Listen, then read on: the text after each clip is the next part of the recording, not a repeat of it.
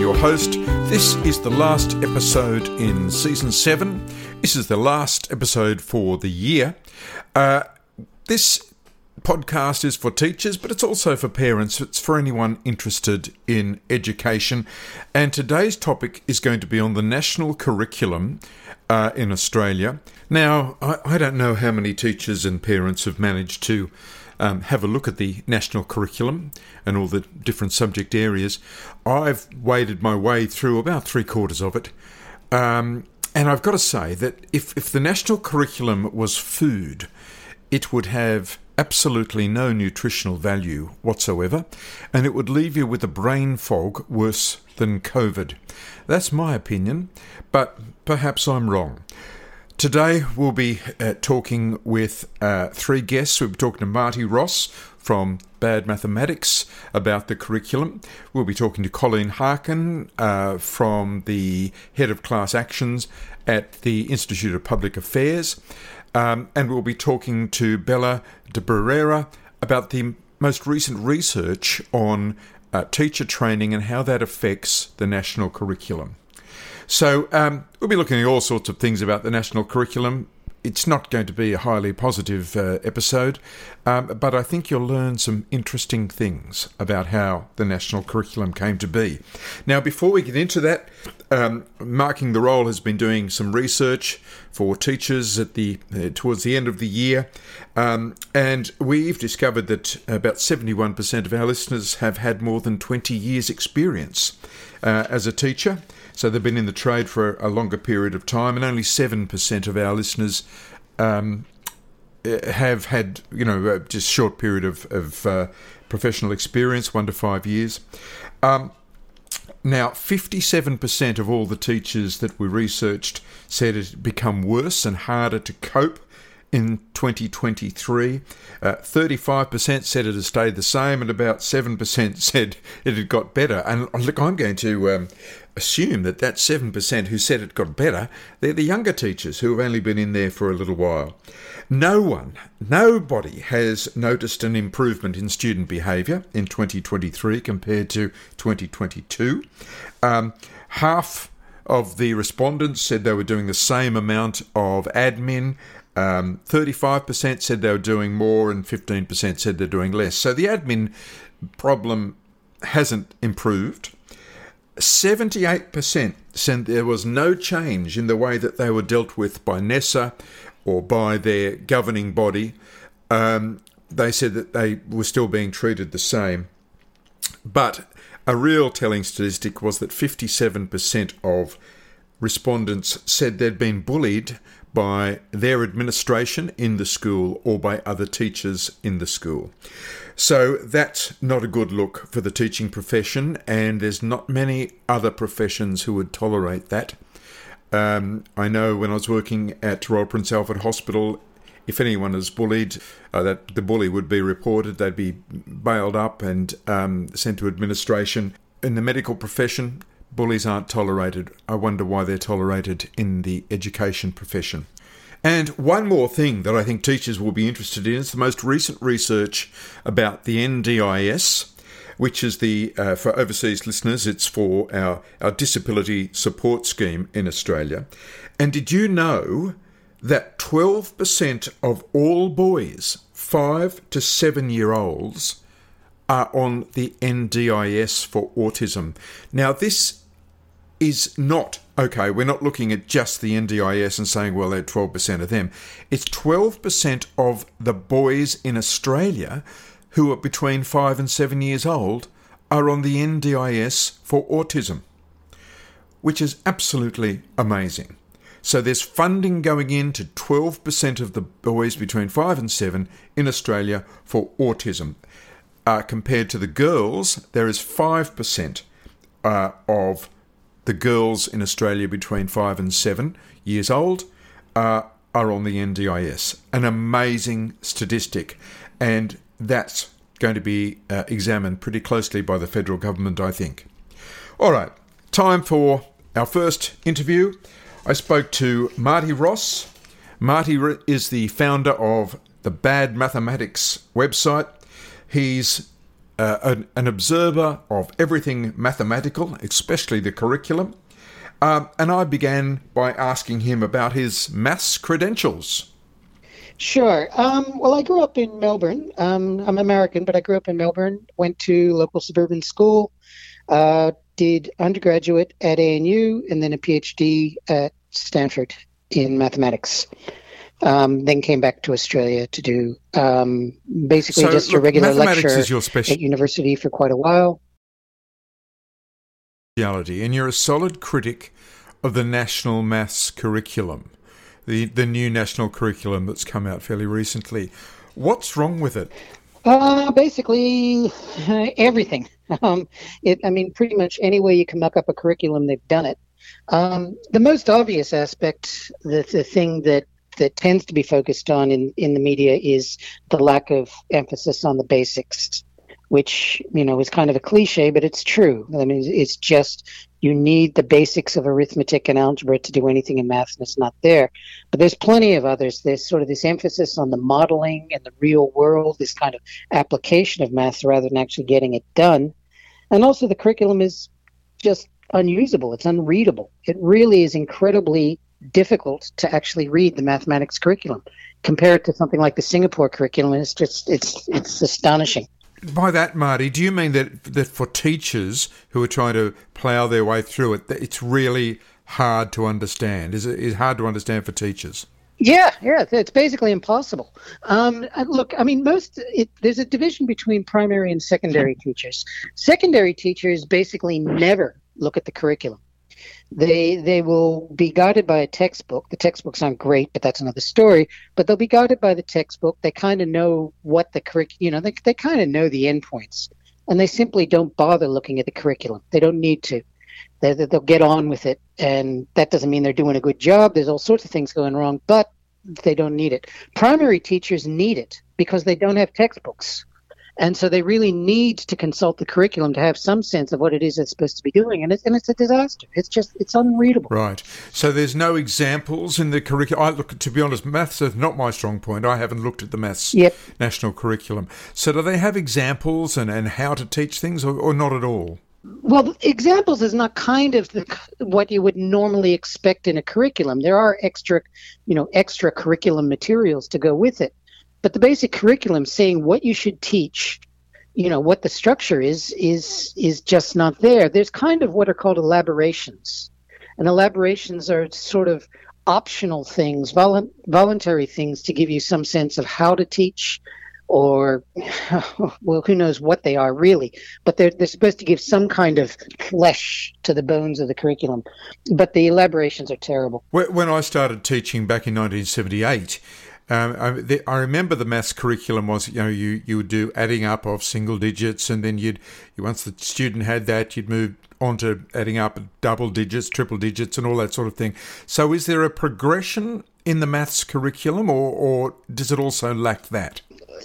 No, well, that's a great example. Yeah, of course, there's a progression. I mean, they, you know, it's not like they they they're they're completely nuts, but but the progression is very hard to see, and and in fact the the the addition example is a very good one um, to to give. I mean, as you say, I mean, if you think about what is required to, you know, what are, what are the basics of teaching just just addition of whole numbers? You have your single digits, right? So nine plus eight, 17. You just have to know it. And then, then you've got your double digits, you know, 23 plus 36. Yeah. And you should be able to work that out quickly in your head. And then you've got triple digits, you know, 123 plus 489, where you need to to learn and and be efficient with the standard algorithm for adding. Now that progression, that that sort of very natural progression, it's it's sort of vaguely somehow somewhere in the curriculum, but you can't find it. I mean, I challenge any of your listeners to find it. Where are the first? Where are the single digits done? Where are the double digits done? Where are the triple digits done? You you you won't be able to find it. Yes, and I think maybe listeners can can consider an example too. I mean, how often do you get given the wrong change from a young person who is just at a cafe or something like that? That's happened to me several times in the last month, where they just get the the takeaways wrong, you know, and they don't use a, a, a big cash register. So it's um, it's failing them there too. Oh yeah, no, it's obvious. It's obvious. I mean, that just it's just the mental facility is, is, is not there, and it, and it's been a problem for a long time. It's not like the problem started with this new mathematics curriculum. The, you know, the problems have been been developing for decades. And, and and Marty, how have they been developing, and who's been developing this change? What's behind it? You know, there's general cultural forces of dumbing down of watching TV rather than reading books, of having kids play games rather than sitting still and pay attention, to having tables, having mm. kids around tables rather than facing a teacher who's actually teaching mm. at the hmm. front of the room. All of this, you know, has, has played its role. Um, with mathematics specifically, there's been well, there's been the development of a world of education academics. Yeah and I'm not sure how that's affected other disciplines, but it's been pretty much a disaster for mathematics. The mathematics education academics are simply not mathematically inclined. They, they, they, they don't appreciate mathematics and they don't know mathematics the way mathematicians do. And the mathematicians have been sidelined from, from anything like the curriculum or, or what goes on in schools. How does this disadvantage students who want to go on to be have a career in perhaps uh, physics or engineering? Yeah, well, look, I mean, it means that a lot of students are screwed. And I mean, by the time they get to secondary school, I mean, if you talk to secondary math teachers, all they want from primary schools for mathematics is that the students have a good facility with arithmetic. That's all that matters. All right, so they know their tables, they know their addition facts, they can do the basic algorithms, they have a decent understanding of fractions and the way they work, and then you can take off. But many of students don't, and they get caught behind. They start behind in secondary school and they never catch up. And if you look at the curriculum, every secondary school teacher knows if you look at the the um, foundation to year 10 mathematics curriculum it is not enough for you to do proper high level senior mathematics, high level year 11 and year 12 mathematics, the specialist maths or the math, math methods. So it's simply, um, and everybody knows it. And, and in a you know in a decent school, if you're paying a million dollars to go to Scotch College or whatever, then then you know, or you've got a Tiger Mom, you know, who's taking care of you or whatever, then you'll be fine. But if you re- if you rely on a standard school doing the standard curriculum, you will simply not be able to do high level mathematics when you get to years 11 and 12. Now, you've been a critic of problem solving and discovery learning in maths. Do you think that this all ha- has something to do with the decline? I don't get into these sort of pedagogical battles too much. They, they need to be instructed what to do and then practice doing it. It's not that hard. Now, problem solving is a really tricky one because mathematicians, you know, you think of them as problem solvers. They love problem solving. But what mathematician regards as problem solving is completely different from what problem solving is, how it how that is presented in the curriculum.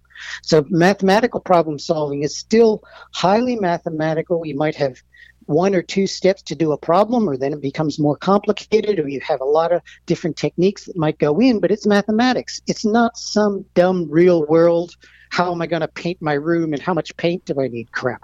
Yeah, I mean, yeah. it, it's not that, it's not this sort of open ended real world twaddle, which is what the, the curriculum is full of. Yeah. So, in, in trying to get this relevant to students, we've actually missed the whole point of maths. Of course, of course. I mean, the point of mathematics, the reason mathematics is so powerful is because it's abstracted, because you don't get the fogginess of the real world and you can actually concentrate on, on the essence of what's going on. Yeah. So yeah, I mean, of course, it can become abstract and pure, and that that is something to be concerned about. And and of course, you want to, you know, bring in the world sometimes, but fundamentally, mathematics can be taught and is powerful because it does not deal with the real world in that manner. Yeah, and it's and it's very definite. Once a formula is established, it's a definite formula. Yeah, of course, of course. Pythagoras' theorem is, you know, yeah. is is true in the way it was thousands of years ago when when people came up with it. Yes, perhaps we've lost lost or we, we, we become mistrustful of things that are definite, and like teachers can't tell a child that they're right or wrong. Um, they just have to see their behaviour as as expressing something, and maybe we've lost that idea that two and two can equal four. Yes, very um, much. I want to get back to something you said earlier on, Marty, that um, the secondary teacher wants students who know their tables. Now, um, I learnt my tables by, by rote learning. I remember that in primary school. I remember I taught tables in that way. Um, so rote learning is, is really important to build neural networks in the brain at, at an early age. Um, now, historical facts is another one of those, or, or even the rules of the road. But do you think students are actually capable of learning rote style in 2023? I mean, one of the things, before we get to rote learning, one of the things is simply appreciating the importance of facts. And that's an easy one. So, as you say, in history, if you don't have the kind of skeleton of some sense of dates and, and major figures, then you can't hang mm. any understanding on it. And similarly in mathematics, if you don't if you don't know your tables, then you you, you can't you know if you're yeah. trying to figure out what seven times six is, then you can't possibly be thinking about what you're trying to use it for. You just have to have that in, on your fingertips. Now, I understand, you know, I understand that there's kind of big debates and people bring in the neuroscience and there's the cognitive load stuff. And I have not paid much attention to that. For me, it's simply all common sense that you need your basic facts. Now, how you get those basic facts is another question. And I guess that's the case where rote learning is simply, well, you know, seven times six is 42, seven times six is 42, or whatever, or you're chanting your tables. No, I, I think chanting is a good thing. I, you know, I remember chanting. It seems natural. Kids like to chant. And, you know, and you have nursery rhymes, one, two, buckle my shoe. I mean, it, it clearly, this, this, you know, it, it seems very natural to me to have this kind of chanting for facts that you simply have to know, as long as they got the, the damn fact. For listeners who, who may not be familiar with rote, it's about repetitive uh, speaking of, of, a fact. Learning tables, for example, would be constantly repeating that. 7 times 7 is 49, 7 times 7 is 49. Uh, so it becomes imprinted in the brain. The neurons, um, because of the repetition, do join up. Those that fire together wire together. So the idea is the neurons keep firing, keep firing until they wire, and you've actually know what 7 times 7 is. So that's seemingly what we've lost in um, in many parts of the curriculum, I, w- I would think. So, so how do you correct this? What would be your suggestions for correcting it? Because at the moment, we're not making Australia a very smart country. Is it the people? Is, is it the teacher training academics that need to get their feet back in the real world? The, the teacher training, look, no question the teacher training is a disaster. I mean, one of the things is we're talking about the need for the multiplication tables, your, your basic facts, is most teachers come out of teacher training believing that the, the majority of primary school teachers do not think that knowing your tables by heart is important. And that's the kind of thing they're instructed, you know, that they're taught to believe in teacher training. In terms of the curriculum, in terms of in terms of what's gone wrong, yes, um, there's various people who want a say in the curriculum, and I think you have to separate these four fundamental groups. There's the teachers. There's the there's the education academics you're referring to as the teacher trainers. Uh, there's the bureaucrats, and there's the mathematicians. And for decades, these four groups have fought and you know for power over things like the curriculum, and there's been various alliances. The current curriculum is really a, a marriage between the education academics and the bureaucrats. Um, ACARA, but also the state based authorities. Those were the guys who had the big say in it. They had the power, they had the clout, they had the numbers the teachers didn't get involved that much, and the mathematicians really were, were sidelined completely from from the production of the curriculum.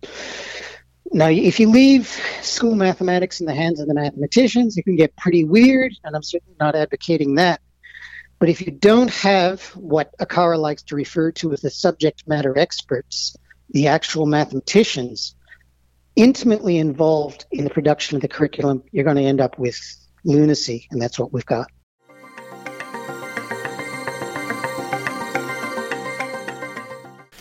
Wow, there's a man who doesn't doesn't hold back. Lunacy is what we have. That was Marty Ross. He's the founder of Bad Mathematics. Um, he's one of the subject experts, which ACARA likes to say are, are important, but they weren't considered and they weren't asked. Now, this episode will be going for just, just under an hour. Now, I don't know about you, but uh, when I listen to a long episode, uh, perhaps a Jordan Peterson episode. I like to actually have a cuppa after about 25 minutes, or sometimes leave the rest for the next day, or take it over three days. So there is no need, really, I found with uh, with podcast episodes to listen to the whole thing all at once.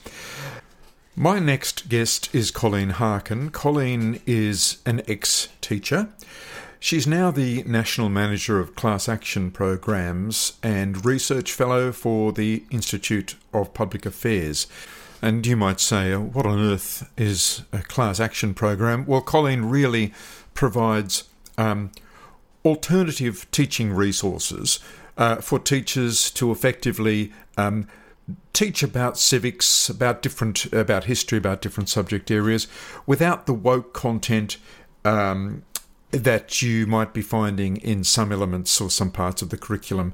The curriculum materials that Colleen provides are realistic. Of course, it mentions Indigenous history, of course, it does, um, but it also mentions convict history and explorer history. Uh, and I began by asking Colleen about some of the language that is used in the national curriculum. Colleen, a common sentence in nearly every subject area that I've looked at is that the study of whatever is interpretive by nature and promotes debate and encouraging thinking about human values, including present and future challenges. This is in maths and history and science. How can, say, maths be interpreted? Well, I mean, it can't.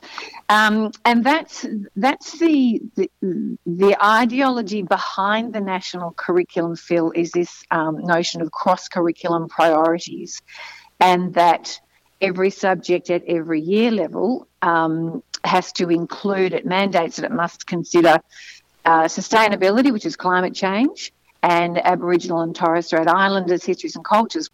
So um, that's how they kind of fit in those mandates, in, and it goes across so all, you know, history. Uh, I mean, of course, areas like history are, are, more complicated and can be interpreted, and it can be discussed, and it's controversial. History is never pretty, but subjects like maths, um, they they do insist on um, that sort of notion of uh, contested knowledge, uh, and it's because of this this cross curriculum area where the purity of the subject is is not um, not valued. It really comes down to um, that there's no longer any truth.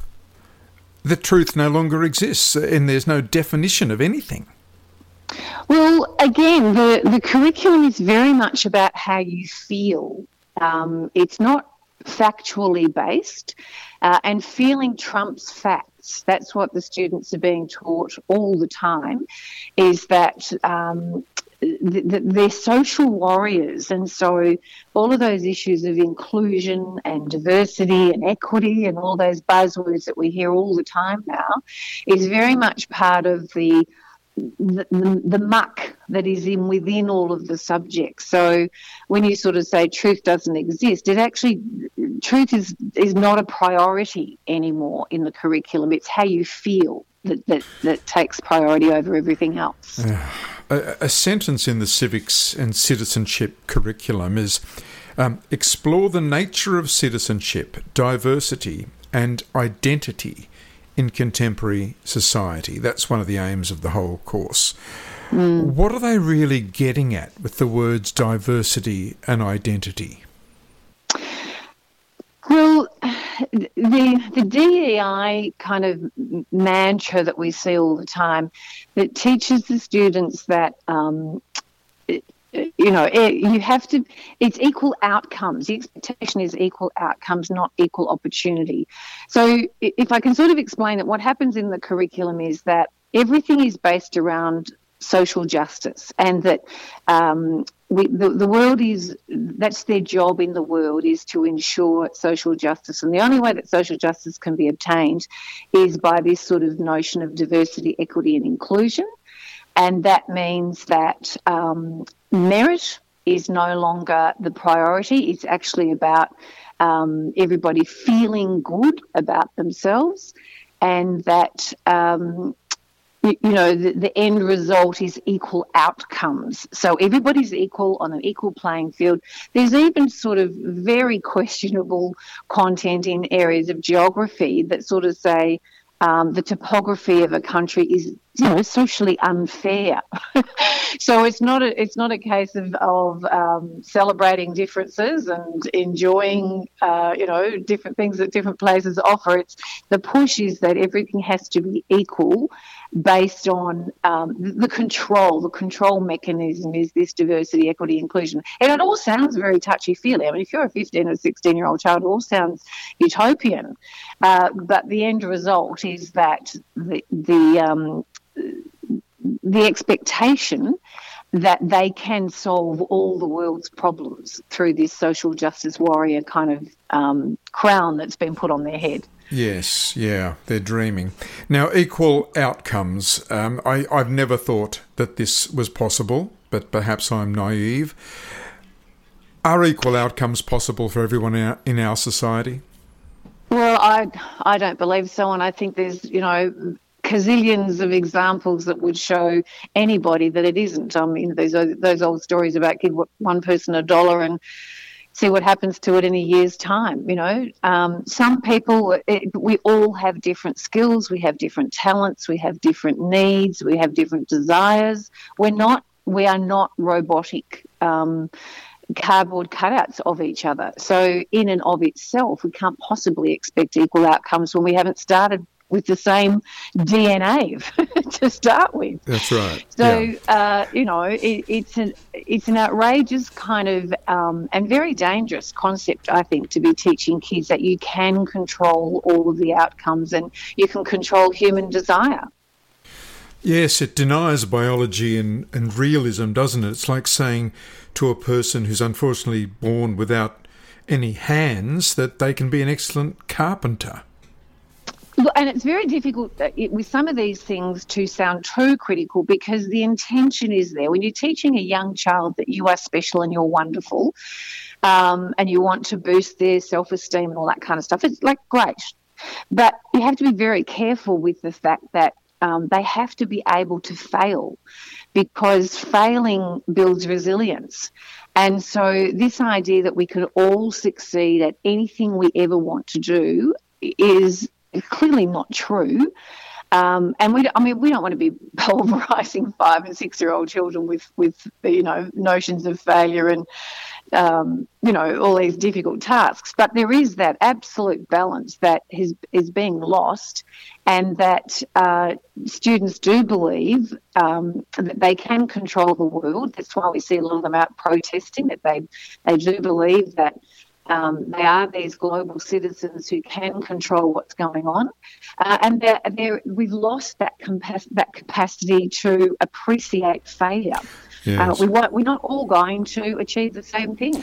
And we look, we don't all want to achieve the same thing either. I mean, it, it, it, realistically, kids know what they're capable of doing and they know what they want to do.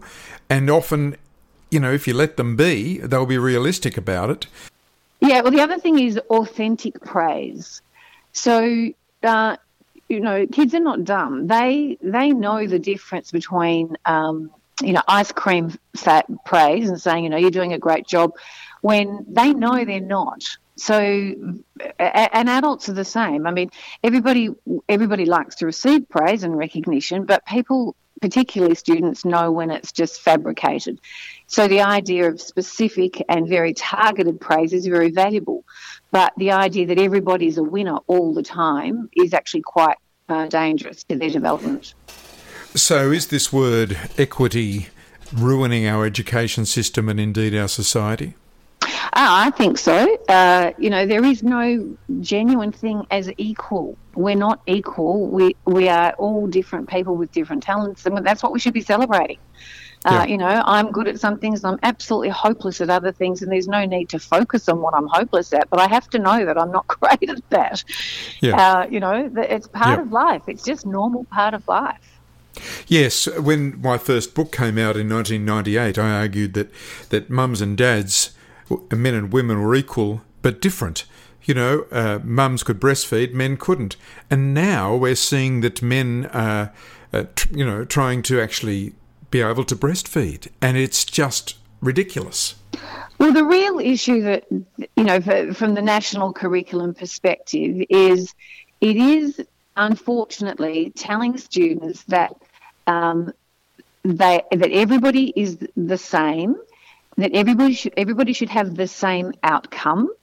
Uh, every, that you can control all circumstances, including the climate, for example, and um, it, it is it is not true for a start, but it's also not allowing them to explore and to uh, to discover, for you know, argue about certain circumstances because they only get one side of that story. Yes, indeed, they've lost the ability to debate, haven't they, and see that there can be two sides to to a story.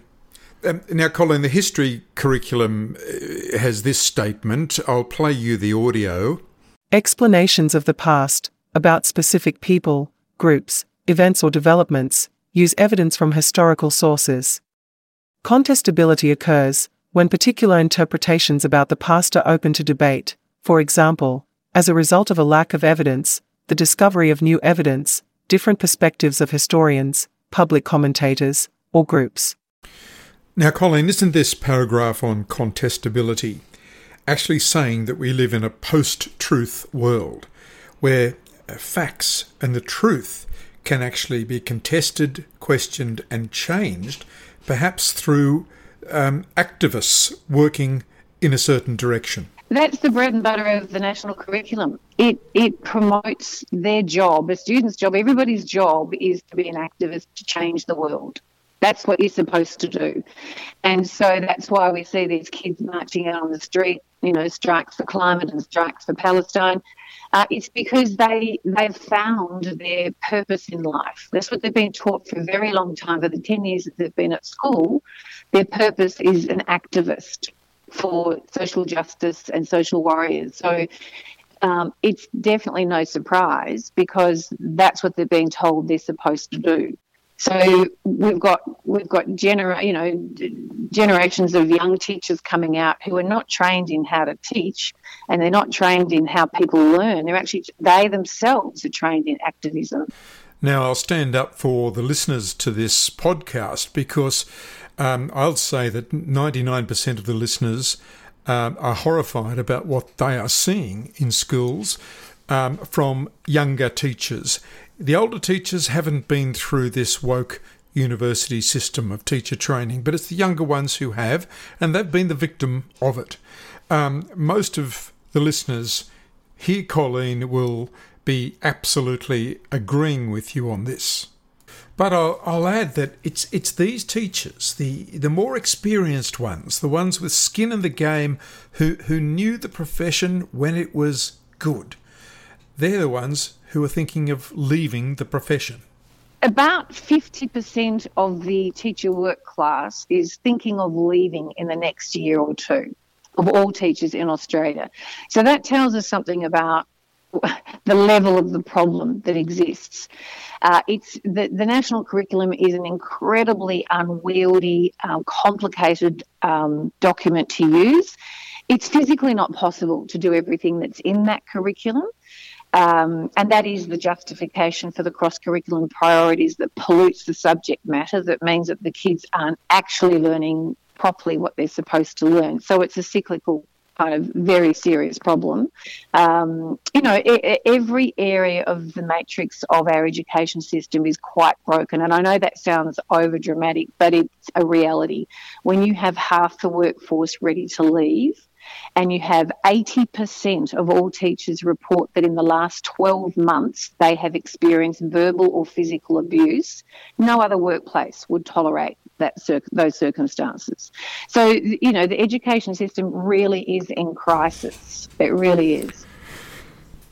Look, Colleen, finally, there's a move afoot, albeit it's a, it's a small move, but there's been uh, several pieces about it to dump the national curriculum and return to a more local platform of curriculum formation. So, a school uh, could make additions to the curriculum that they teach relevant to their community and exclude um, parts that are irrelevant.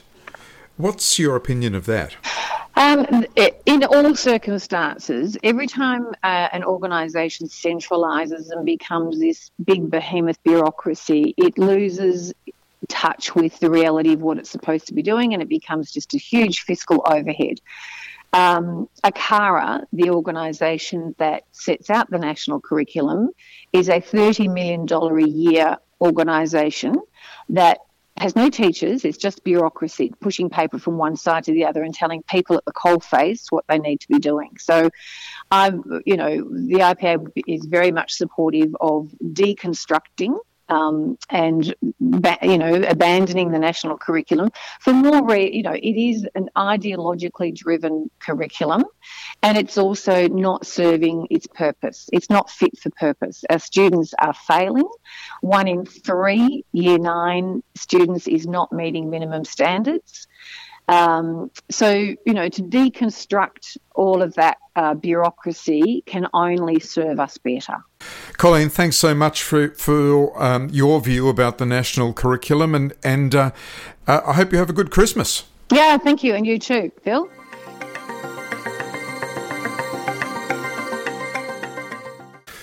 And that was Colleen Harkin, the head of class action programs at the Institute of Public Affairs. Um, there was a lot in there um, about the national curriculum uh, and the perspective and the philosophies that it's trying to implant. Now, my next guest is going to be Dr. Bella d'Abrera. Um, but before that, we're going to have a little brain break, which we haven't had for a, a, a few seasons now. This brain break is dedicated to my good friend and my teacher mentor, Greg Newton, who passed away uh, last Saturday. Um, Greg helped me become uh, a good teacher um, back in 1978 79.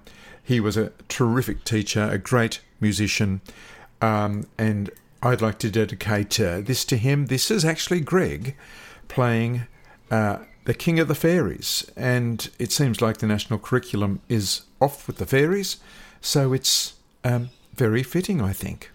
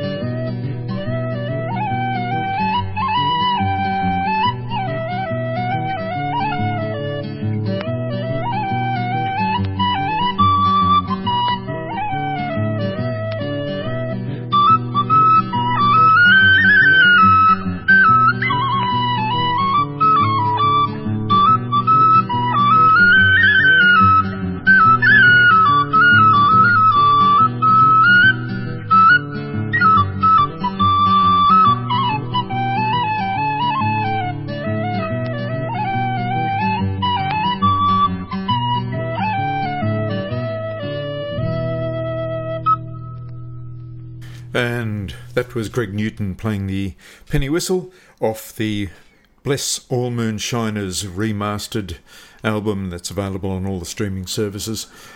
Um, and Greg was a great friend of mine and um, really helped when I became a teacher. Now, Dr. Bella d'Abrera is the director of the Foundations of Western Civilization program at the Institute of Public Affairs. She's got a BA in History and Spanish from Monash University, an MA in Spanish from the University of St Andrews, and a PhD in History from the University of Cambridge. And I've been trying to get uh, Dr. d'Abrera onto the podcast for quite a while. Welcome to Marking the Role. Thank you, Phil, so much. It's, it's, it's a pleasure to be talking to you. Now, Bella, firstly, teacher training has been discussed many times on this podcast and not very favourably. What has your recent research shown? Well, yes. Look, um, I, I, my recent research has shown that those discussions, um, those unfavourable discussions, are actually justified. Um, I looked at all the teaching courses across the 37 universities in Australia that offer teaching degrees. So that was uh, a whopping 3,713 subjects. Um, I also looked at the um, the required reading, the texts for, for many of the courses that are, you know, some of them are very available online, some of them aren't. There was a little bit of digging, but but mostly you could get a build a very good picture of of what's being taught. Um, and I was actually quite um, you know, it's hard to be shocked in this job looking at, at, at, woke stuff. You know, I've looked at the national curriculum, which we'll, I think we'll be talking about later, but I, I, I, was actually quite shocked to see the type of things that the teachers are are required to to learn. Much of it is compulsory. Um, I did a, a sort of um, systematic audit in terms of breaking down the subjects that that were classed as woke um, which your listeners will understand are things like diversity and inclusion, um, social emotional learning, sustainability, all that stuff, um, compared to courses that actually taught the teachers how to, to teach the core academic material. So literacy and numeracy and science and, and, and you know, phonics and, and all those things. Um, and they were completely dwarfed by the, the, the, the social, the critical social justice subjects, the woke subjects. Um, out of the 3,700 odd subjects, you know, a third of them were woke, and and only a small percentage, uh, three. 371 out of the 3,000 odd subjects were actually devoted to to the core the core subjects. I mean, that is it should be the other way around. So, so you're saying less than 10% of all of the subjects taught to teacher teacher trainees um, talk about how to teach maths and English and and the basics. And the rest would be teaching stuff like critical race theory, I'd imagine? So, a third of the subjects I would classify as critical social justice. So, critical race theory, radical gender theory, um, decolonization, uh, social emotional learning, sustainability. The, the, most concerning part of this, and I think what your listeners will, will understand, is that there is a correlation between the, the, the, the plummeting standards of Australian children when it comes to literacy and numeracy, and the fact that teachers aren't being taught how to teach those things. I mean, that at the most basic level is is is I think the problem that we have in our in our society. We're producing an illiterate society because the education departments aren't giving teachers the, those foundational skills. So how how can they then pass those on to the students? It's the foundational skills of literacy and numeracy, but also behaviour management. Um, from all of the teachers I've spoken to in the last two years, they're saying that they just were not equipped um, for the range of different behaviours that were in a classroom, and and this is another reason why our um, quality of, of, of education and and what kids are achieving is has gone down so much. Yes, I mean this is what Burble Birbalsingh sort of uh, you know mantra, isn't it? You can't if your classroom is not disciplined, you can't you can't impart knowledge. But uh, just taking a step back, I mean the problem is the teachers don't aren't equipped with with the knowledge to impart anyway. So it's a total disaster. I think I think we're isn't it seventieth out of seventy seven cl- bad classroom. Uh, isn't that the Correct. statistic? Yeah. I mean, this is this is this is unbelievable. I, I feel I feel for the teachers who have to face this every day, and and I think something that um, that isn't being talked about is also the, the influence um, of of the, the critical pedagogy in the classroom, which is is this effort to democratize the classroom, so there can be no hierarchy, um, which is another thing that that that is a problem for teachers, which is that they're not allowed to be figures of authority. Um, that is that is long since gone. Uh, I think that's the other problem that, that people aren't talking about. Teachers have told me that they can't use the words right and wrong anymore.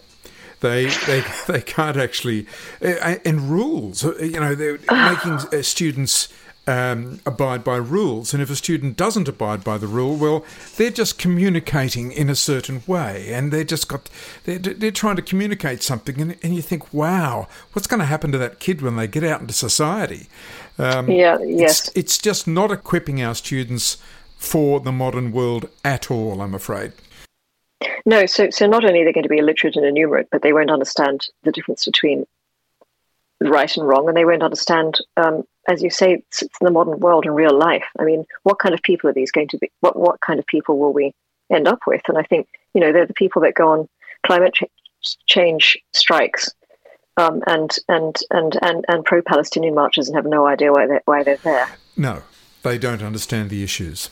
Now, once a teacher comes out of university, Bella, and into the school system, their professional development, you know, their teacher's PD, still doesn't address the issues according to what the listeners have told me, because uh, NESA and the bureaucracies are equally as captured by this woke ideology. Is that right?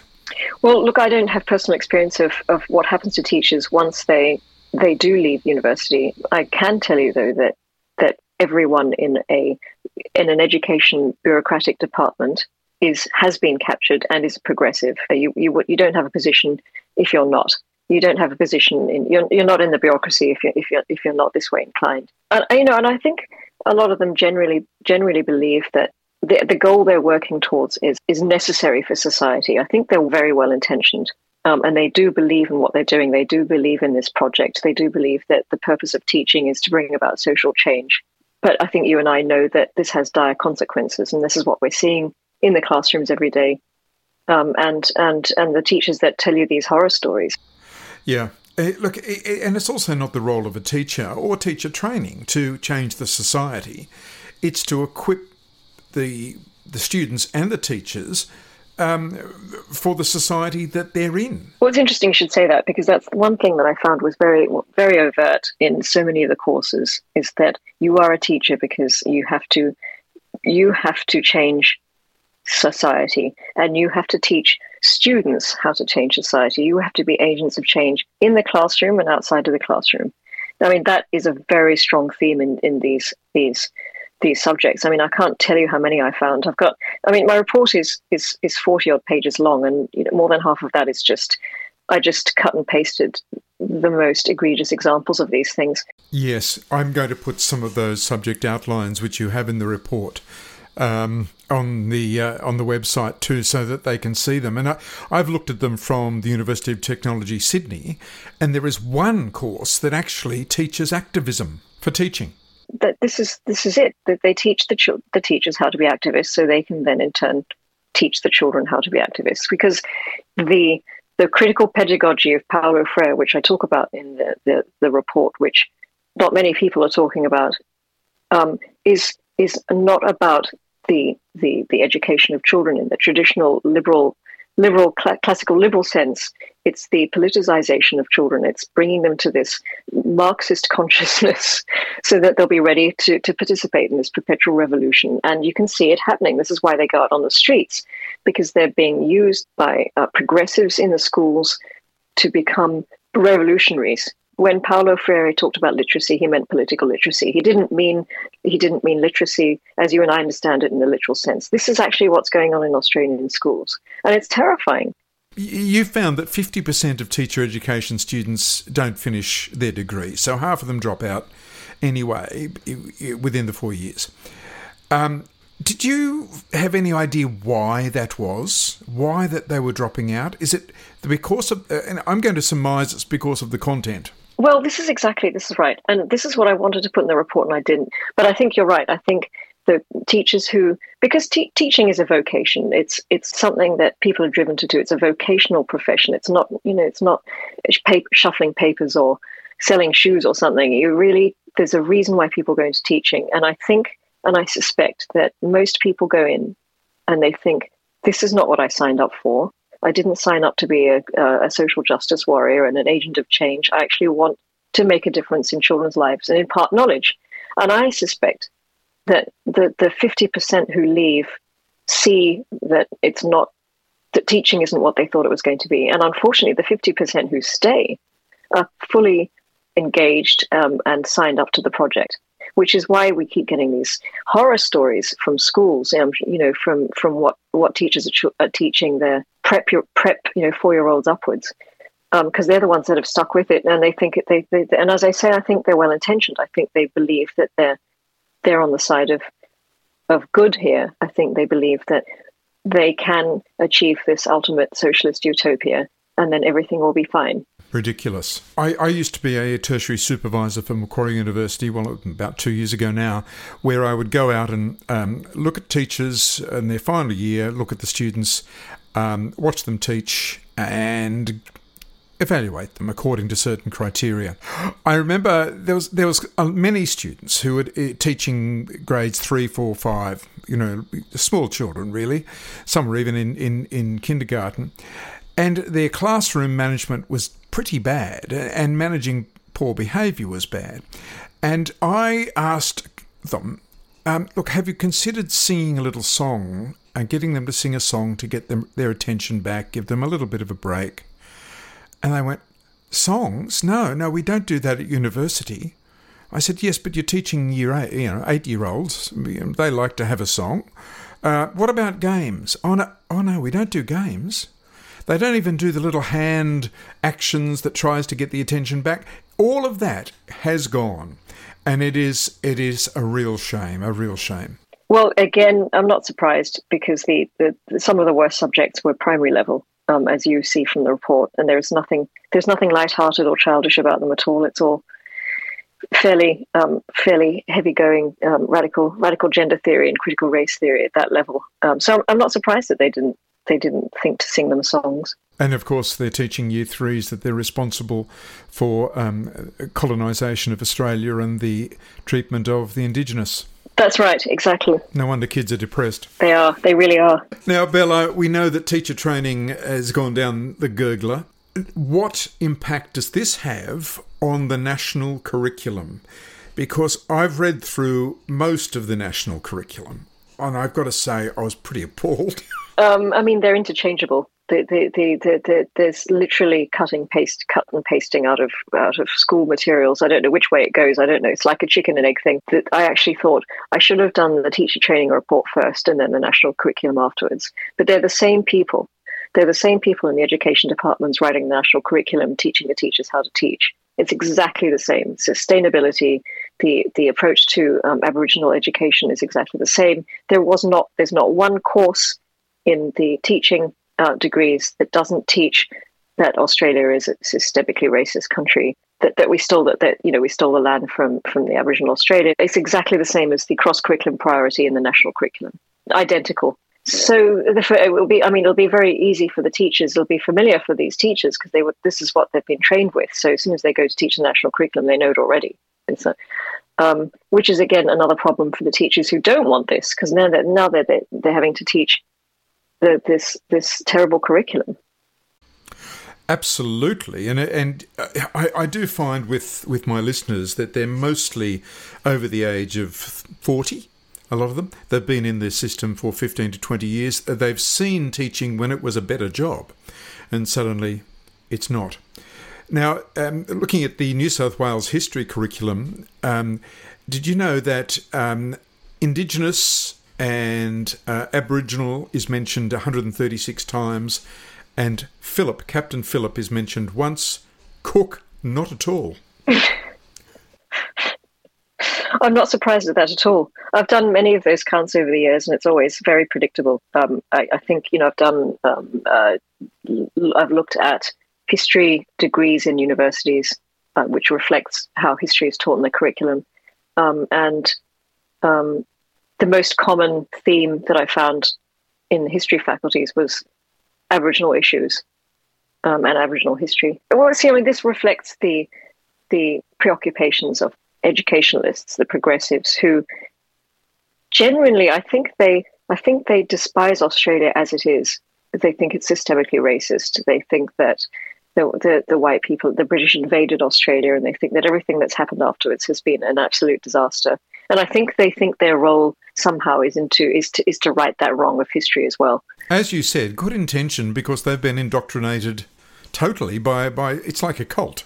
Yes, I, I, it's it's it's very cultish. Uh, there's no curiosity or um, or interest in in perhaps looking at the other side of of the of the argument, and I think this reflects in something like the terrible referendum that we just got through, um, and um, and and reflect reflects the sort of um, the, the the idea that anyone who says anything uh, uh, otherwise about Australian history is a racist. Do you think that there is any momentum in Parliament or in governments to actually rectify uh, and teacher training in this whole woke education industry? There are people like Senator Alex Antic who who knows what's going on, but there are individual politicians who understand the the, the seriousness of it all. Um, there is, you know, the, the, the, the, federal government's come back with this back to basics plan, um, and they say that it's going to be mandatory for trainee teachers to to to to do evidence based reading, writing, and arithmetic, classroom management practices, uh, things based on proven educational science about what what works best. Um, and I think this back to basics idea is definitely a step in the right direction, but until they get rid of all these work courses, we're going to be stuck with exactly the same problem because the ideology that, that they're being taught is not only incompatible with the traditional notion of education, but they but it seeks to tear it down. So as long as these work courses dominate teaching degrees, we're going to have the same problem. Teachers are going to be completely ill-equipped for the classroom.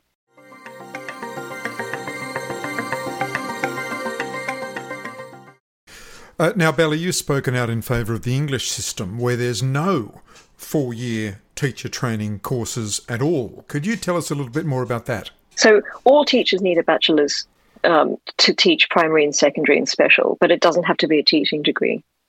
So, this means you could um, decide to do um, a biology degree, and then towards the end of it, you could decide that you actually want to teach and then when you have finished your degree, you can get something called a QTS, which is a qualified teacher status. Um, and that takes nine months full time, or you can do that part time, which is 18 to 24 months. So a lot of English universities offer uh, their normal degrees, and then they, all, they also offer this opt in QTS. And can the can the person actually work in a school while they're doing the part time QTS? I think they can. Um, but I do know that they get experience in two different schools. Um, and then after they've been awarded their, their QTS, they go through an induction period that lasts one or two years. So, so, so basically, it doesn't take as long in the UK.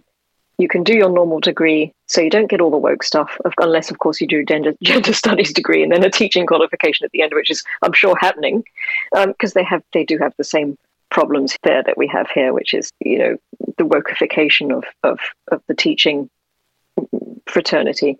But there, it's much easier for for people who especially in the sciences and and um, and and STEM to completely avoid anything to do with critical critical social justice. That sounds like a much better system to me. Indeed, and the and the system of school funding is far better in the UK too, because uh, parents actually get a certain amount of money per child, and they can choose where that child is going to go. Um, finally, Bella, if you were advising parents now about uh, sending about their kids at school, or perhaps some of their kids wanted to go to teacher training, what would you be saying to parents? I would say that parents have to do their due diligence, and while the IPA can present the research and and really highlight what's going on in the schools and what's going on in the national curriculum and what's going on in teacher training. Ultimately, it's up to the parents to be very involved in what their children are learning, going to talk to the principals, talking to the teachers, checking with their children every day about what they're being taught at school, um, and and and really being involved again in the the the upbringing, the education of their children. Because I think for too long, everyone's been outsourcing their children to the state um, and and hoping for the best.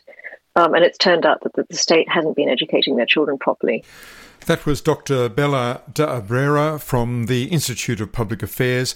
I will be putting links or a link to her most recent research about teacher training and the national curriculum uh, on the episode notes.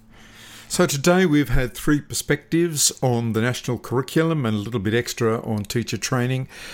Um, it doesn't bode well for education in Australia. Hopefully, in 2024, we'll have some more positive news to tell you.